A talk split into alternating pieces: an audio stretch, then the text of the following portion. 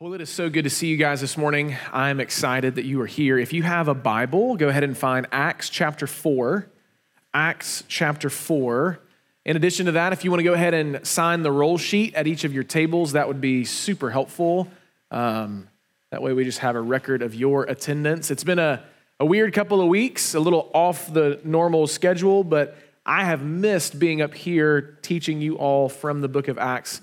Just as a way of public record, if you were here 2 weeks ago, Cameron Breedlove, one of our pastoral interns, did a great job teaching through Acts chapter 3, the healing of the lame man at the beautiful gate, and Peter's sermon, rather, at Solomon's Portico. There's a lot of really good stuff for us there. So if you haven't had a chance, or if you weren't here 2 weeks ago, I really encourage you to go online on Vimeo or other places where you can find our sermons, and I would encourage you to listen to Cameron's. It was really good.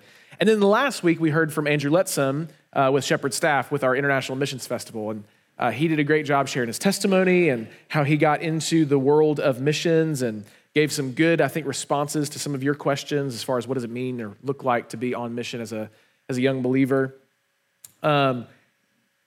This week, we're back in Acts, and we're still in the scene where Peter is preaching at Solomon's Portico. So just to give you quick context, Pentecost has happened. The Spirit has fallen on the disciples. They've proclaimed the gospel. Thousands of people come to faith in Christ. And Peter and John are walking to the temple to go worship. And they see a man who is lame, who has been unable to take care of himself for, as we'll learn today, over 40 years. And miraculously, in the name of Jesus, calls this man to stand up and walk, and he does. And because of this miraculous sign, a crowd is gathered at Solomon's Portico, this kind of public area, and Peter presents the gospel once again, and they are listening to his gospel presentation. But we're about to enter a season in the book of Acts that will color the rest of our reading of the book, and that is a section of opposition. So the title of the message this morning is The Beginning of Persecution. The beginning of persecution, because we're about to start on a path that's going to reach a climax in Acts chapter 7 and 8 with the story of Stephen. But now we're beginning to see that this wonderful, miraculous outpouring of the Spirit and this wonderful gift of eternal life through Christ is going to be opposed. The church from the very beginning is opposed, just like its Savior and head, Jesus. But what we're going to see this morning is what the Spirit of Christ provides in the midst of that opposition. So first, we're going to see Peter and John on trial. They're going to be arrested. They're going to stand before the Sanhedrin, which is the kind of the major council of all the Jewish rulers of the day. Then we're going to learn of the verdict of those religious leaders. What's their response to that trial?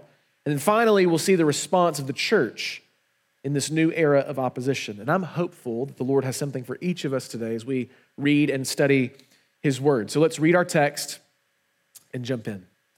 We're going to start in Acts chapter 4, verse 1.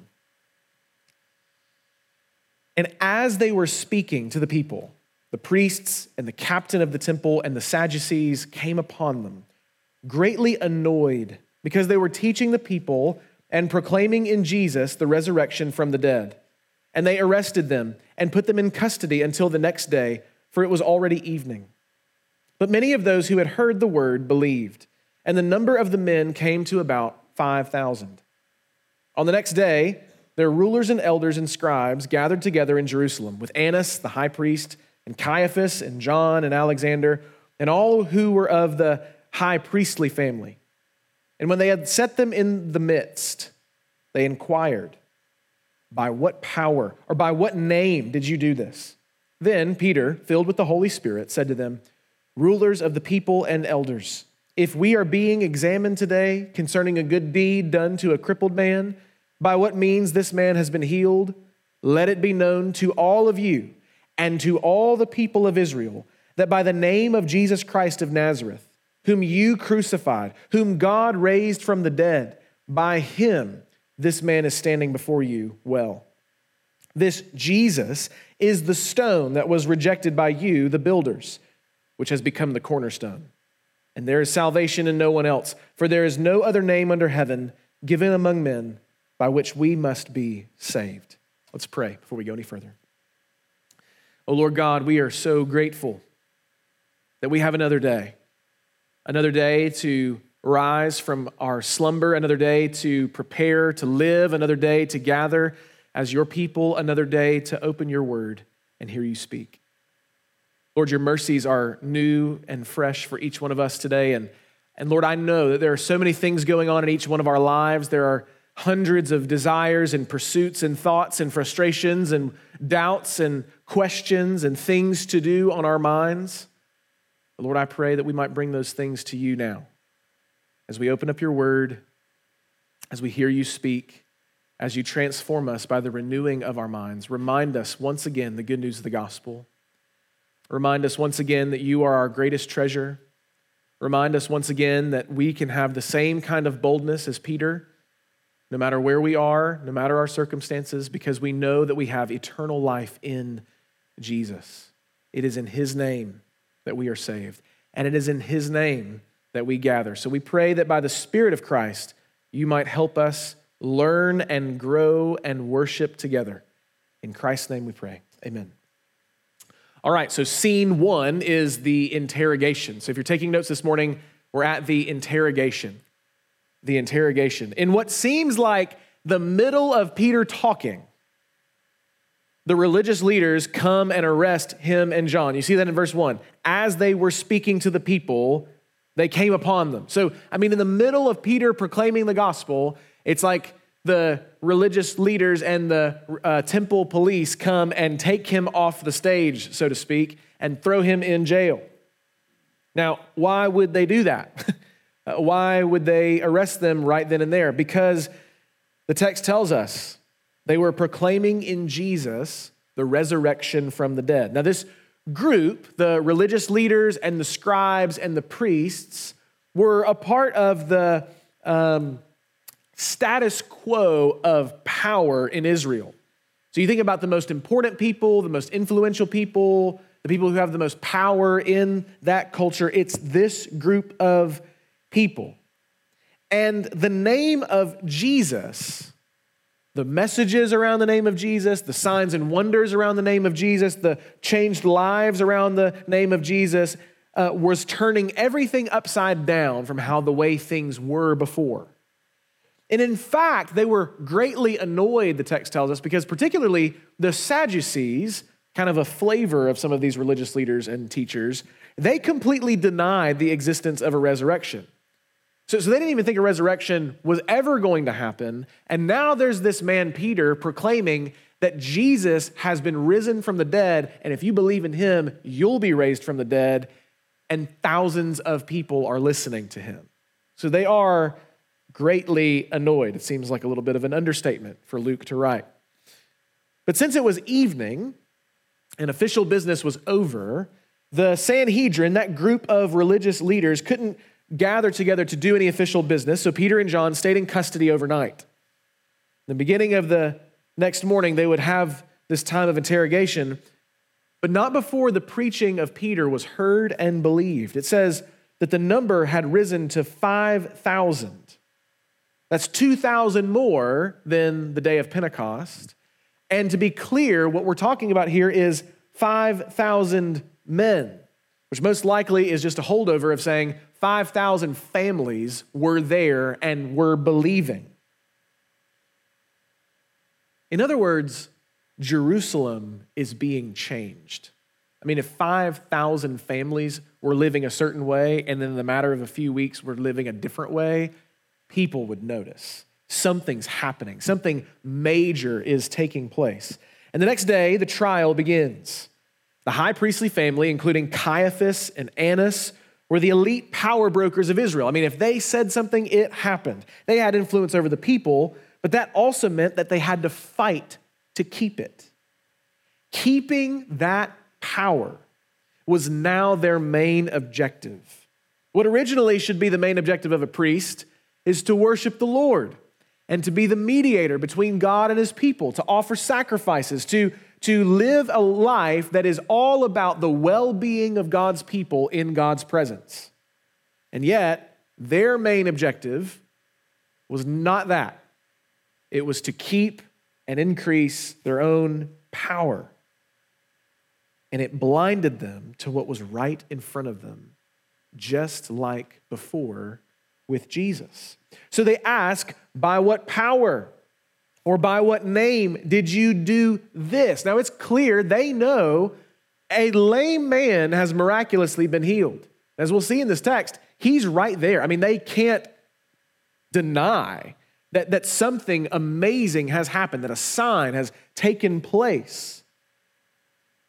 But they're asking the question, how did this happen? By what power did these things happen? Under what name did these things happen? And that's instructive for us because Peter's preaching is clear. The name was said. The sign of the healing was undeniable. And yet the scribes and the rulers of the temple, they cannot see. The Spirit was not with them.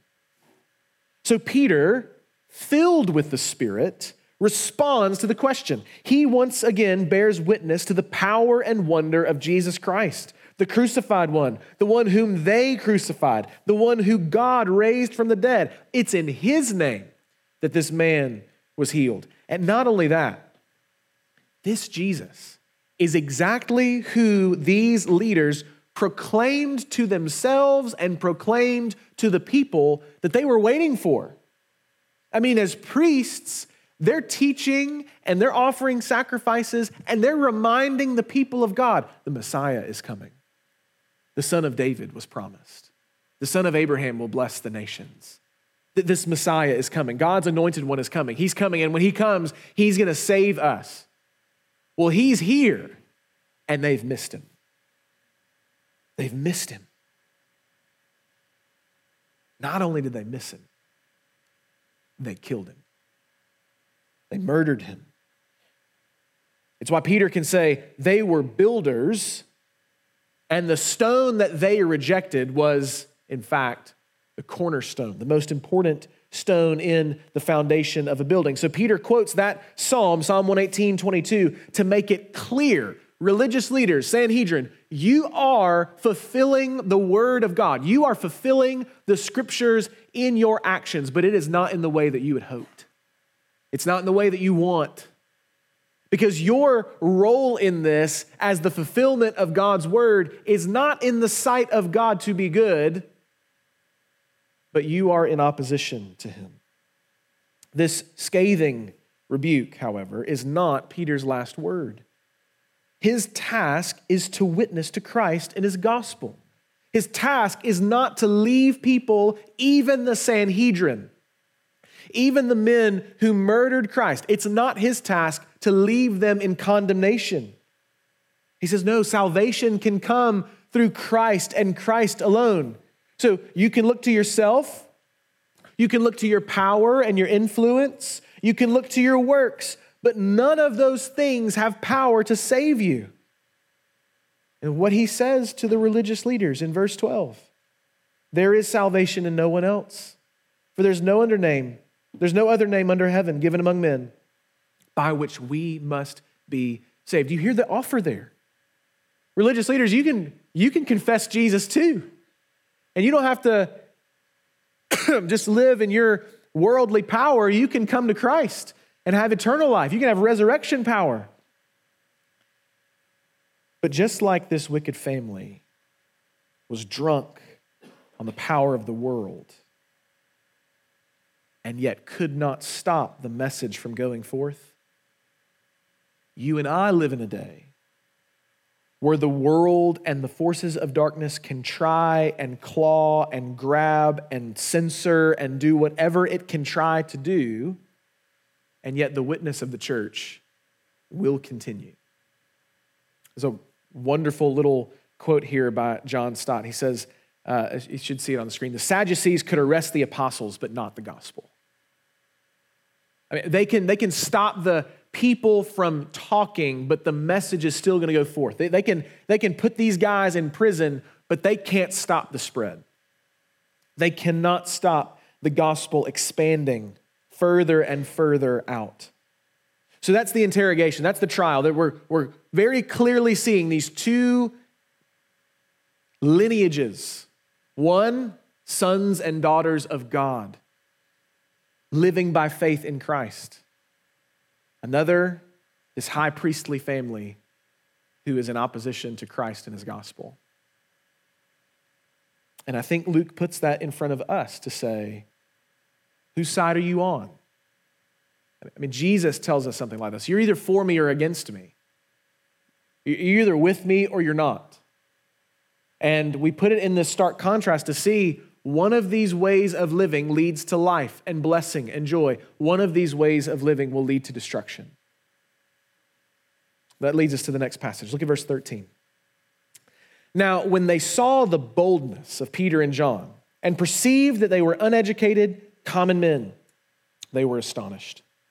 And they recognized that they had been with Jesus. But seeing the man who was healed standing beside them, they had nothing to say in opposition. But when they had commanded them to leave the council, they conferred with one another, saying, "What shall we do with these men? For that a notable sign has been performed through them is evident to all the inhabitants of Jerusalem, and we cannot deny it. But in order that it may spread no further among the people, let us warn them to speak no more to anyone in this name." So they called them and charged them not to speak or teach at all in the name of Jesus. But Peter and John answered them, "Whether it is right in the sight of God to listen to you rather than to God, you must judge. For we cannot but speak of what we have seen and heard." And when they had further threatened them, they let them go, finding no way to punish them because of the people. For all were praising God for what had happened. For the man on whom this sign of healing was performed was more than 40 years old. So in the first scene, we have the interrogation. In the second scene, we now have the verdict. The verdict. The Sanhedrin confers together. They try to figure out, all right, what are we doing with these guys? How can we respond to what we're seeing? Because we can't deny that a sign's been performed. We can't deny that. So what can we do?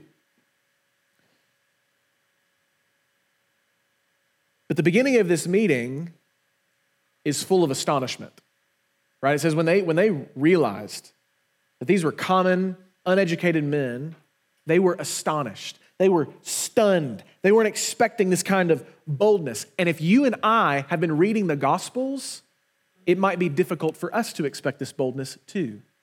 Because the last time we saw Peter before any kind of religious opposition to Jesus, he was quick to deny Christ. Not once, not twice, but 3 times. And not only the religious leaders. I mean, one of the religious leaders, servant girls. Hey, weren't you with Jesus? Oh, absolutely not. I mean, the last time Peter's been in front of this kind of leadership, he was a coward and a liar.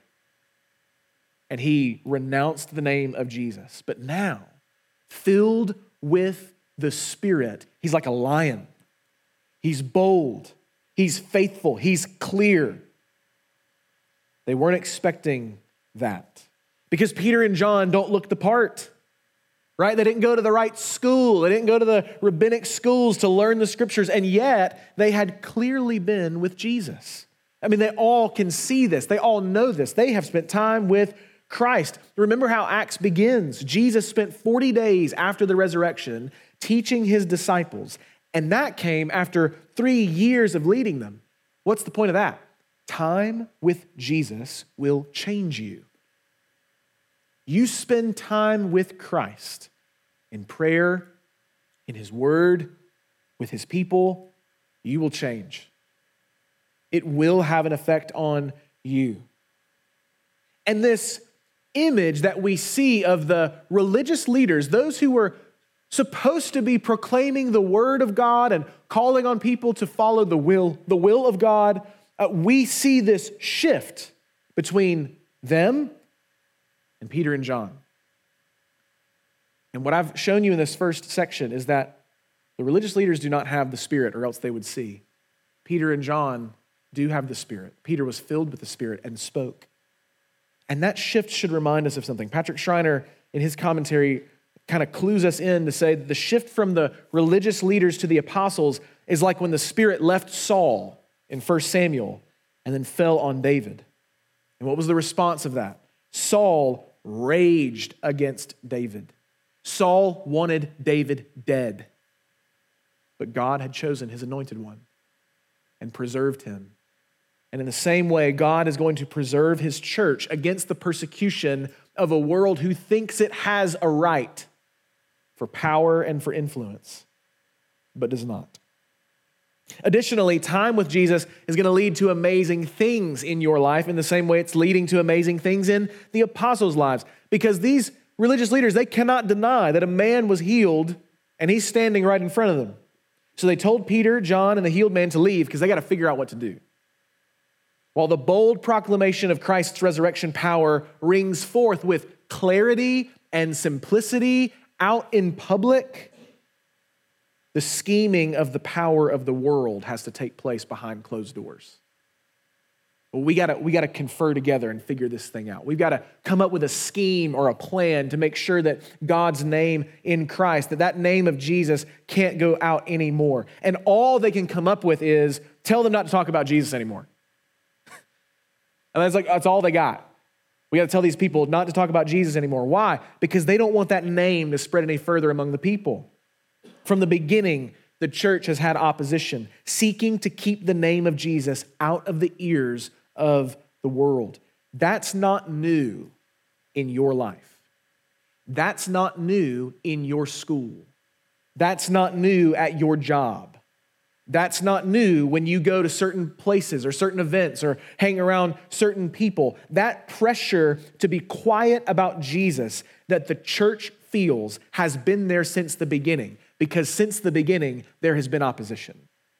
And there's been an enemy that wants to keep God's people quiet from saying the name of Jesus wherever you are. Now, these leaders clearly saw the sign, and Peter's sermon was ornamented with the miraculous, and yet, as I said before, they still refused to believe the one behind the sign itself. This tells us that the Spirit has to work in the heart of a person for them to see and to hear and to believe. So when you go share your faith and it's not met with immediate repentance and salvation, do not think that your faithfulness has failed. I mean, if anybody has some firepower to convince people, it would be Peter right now. Hey, that guy that you've seen for 40 years lame on the side of the road, here he is. And Jesus healed him. And they're like, I just don't believe that. If that's true of them, do not be discouraged when your faithfulness is not met with absolute response of salvation in life. Because you're not called to produce results as Christians. You're called to be faithful. You're called to be faithful to his word. You're called to be a faithful witness of his resurrection. And the Spirit of God will use that faithfulness as he sees fit. I was talking with Pastor Brian a couple of days ago, and we were talking about how a bunch of folks from Lakeview go out to downtown Auburn on Thursday nights, late at night, to go try to witness to people who are out bar hopping or just out and about around downtown late at night on Thursday. And, you know, Brian and I were talking, and he said, it's hard because, you know, so many times you get into these conversations and it's so apparent that, like, hearing the gospel is the last thing that this person wants. It's the last thing this person wants to hear. This person is obviously in sin. They're probably a little intoxicated or maybe a lot intoxicated. And so you're trying to do these things or kind of sow these seeds or invite people to come to church or do these things.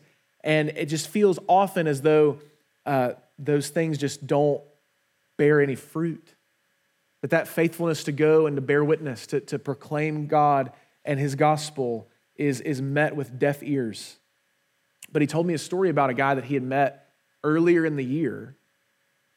Same situation, same conversation. And what seemed like a little bit of fruitfulness, he came to church one time, but then he just disappeared. And Brian was like, man, I think about that guy from time to time. I texted him a couple times, kind of nothing.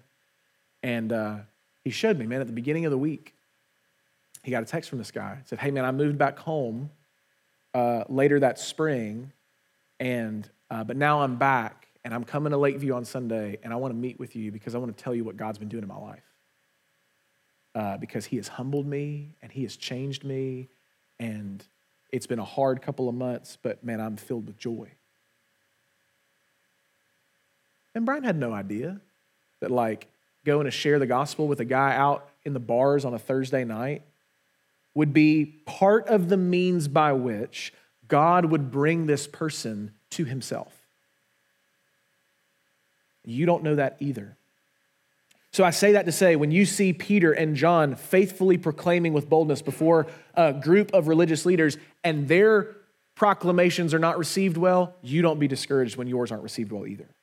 You're in good company because fruitfulness is not your task. Fruitfulness is not your responsibility. Faithfulness is. So, when they render the verdict, Peter and John continue to speak with boldness. They must obey God rather than man, right? Your response, not the thing that changes my directive. I'm to speak about what I've seen and heard. I can't help it. It's what I've been called to do. It's what I want to do. They cannot help but speak about what they've seen. They cannot help but speak about what they've heard. And in light of the verdict, the people around the temple are praising God for his power. Luke gives us a little detail too that should remind us of something. The man was lame for over 40 years. He had waited outside the temple for 40 years, and now the resurrection power of Jesus has led him to healing and life. It should remind us of God's people wandering about in the wilderness right outside the promised land for 40 years. And Joshua was appointed by God to lead them in. We should be reminded right here, right now, the question of Joshua in Joshua 24:14 or 22:14. When Joshua says, right before they go in, "Now therefore fear the Lord and serve him in sincerity and faithfulness. Put away the gods that your fathers served beyond the river and in Egypt and serve the Lord. And if it is evil in your eyes to serve the Lord, choose this day whom you will serve, whether the gods of your fathers served in the region beyond the river or the gods of the Amorites in whose land you dwell. But as for me and my house, we will serve the Lord." Again, it's laid out for us clearly. Who will we serve? The gods of this world? The one true God. The promises that the world offers? The promise that Jesus offers. There's only two ways to live. So let's see how the church responds to that verdict. Verse 23. When they were released, they went to their friends and reported what the chief priests and the elders had said to them. And when they had heard it, they lifted their voices together to God and said, "Sovereign Lord, who made the heaven and the earth and the sea and everything in them, who through the mouth of our father David, your servant, said by the Holy Spirit, why do the Gentiles rage and the peoples plot in vain? The kings of the earth set themselves and the rulers were gathered together against the Lord and against his anointed. For truly in this city there were gathered together against your holy servant Jesus, whom you anointed, both Herod and Pontius Pilate, along with the Gentiles and the peoples of Israel, to do whatever your hand and your plan had predestined to take place. And now, Lord, look upon their threats and grant to your servants to continue to speak your word with all boldness, while you stretch out your hand to heal, and signs and wonders are performed through the name of your holy servant Jesus." And when they had prayed, the place in which they were gathered together was shaken. And they were all filled with the Holy Spirit and continue to speak the word of God with boldness. There is so much in this text, and we do not have a lot of time, but we're just looking today as we wrap up this passage with the response. The response. So number three, the response. The disciples told their friends. They had people to go to share with what's going on. You and I need that too, so don't miss that. But what was the response of the friends? It was not to immediately fix the problem. It was not to be like, "Oh, those big bad religious leaders, they treated you poorly and that's terrible and that's a shame and they're awful and you're great." That is not their response. They prayed. They prayed. And what they pray is an interpretation for us through the Lord Jesus by the Spirit of the Word of God, specifically Psalm chapter 2.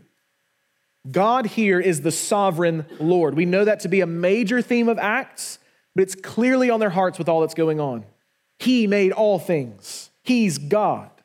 And he speaks. He speaks through David and by the Holy Spirit. That's how we understand as Christians the doctrine of the inspiration of Scripture. How do we get our Bibles? Well, human authors speak by the power of the Holy Spirit. right? The Spirit is writing, inspiring this text. The human authors are writing this text. It is dual authorship together. And we see that here in Acts chapter 4. They quote Psalm 2 in their prayers to show that the rulers of the earth gather together to oppose God and his anointed one. But then they interpret it in this prayer to include the Sanhedrin, to include the people of Israel, because they now have shifted to the powers of the world. And now they oppose God rather than follow him. And verse 27 just leaves everyone without excuse. Truly in this city, there were gathered together against your holy servant Jesus, whom you anointed, Herod, that is the ruler of the Israelites, Pontius Pilate, the Roman Gentile governor over that land, along with the Gentiles and the peoples of Israel. So all the Jews, all the Gentiles, the Jewish leader and the Gentile leader, they all came together, verse 28, to do whatever your hand and your plan had predestined to take place. Now, you and I often feel a tension between God's sovereignty in the world, that he's in control of all things, that nothing happens apart from his divine decree, and the real moral agency that you and I as human beings have. The disciples of Acts chapter 4 do not feel that tension. They see those two things as completely compatible. All the people of Jerusalem, they pray, have gathered together to murder Jesus. Why? Because they hated him, because they wanted to, because they freely chose to conspire together to put this man on trial illegitimately, to crucify him, and then cover anything up that could be used against them. That's what they wanted to do. That's what they chose to do. That's what they freely decided to do together. And yet, it is exactly what the hand of God and what the plan of God had predestined to take place. I mean, it's right there, right next to each other. I think that's for a reason. I think that's for us to say, no matter what's going on in this world, if it was the will of the Lord to crush the suffering servant, then I too can have encouragement when things are hard. I too can have hope that God has not lost control. And so they confess their faith in this God and ask for something. Not an end to the persecution, not the destruction of the opposers, but for boldness. Boldness to speak and for God to continue to do what only he can do, to stretch out his hand and perform these signs and wonders in the name of Jesus. And just like the day of Pentecost, the room was shaken and they were filled with the Spirit. And what was their next move? Verse 31, they continued to speak the word of God with boldness, just as they had prayed for. We need that too. Our faith in Christ and reception of the Spirit leads us to a life of daily taking up our cross, praying for boldness, being filled with the Spirit, and then moving on in faithfulness. And when that happens, we will see Jesus at work and we will see his word expand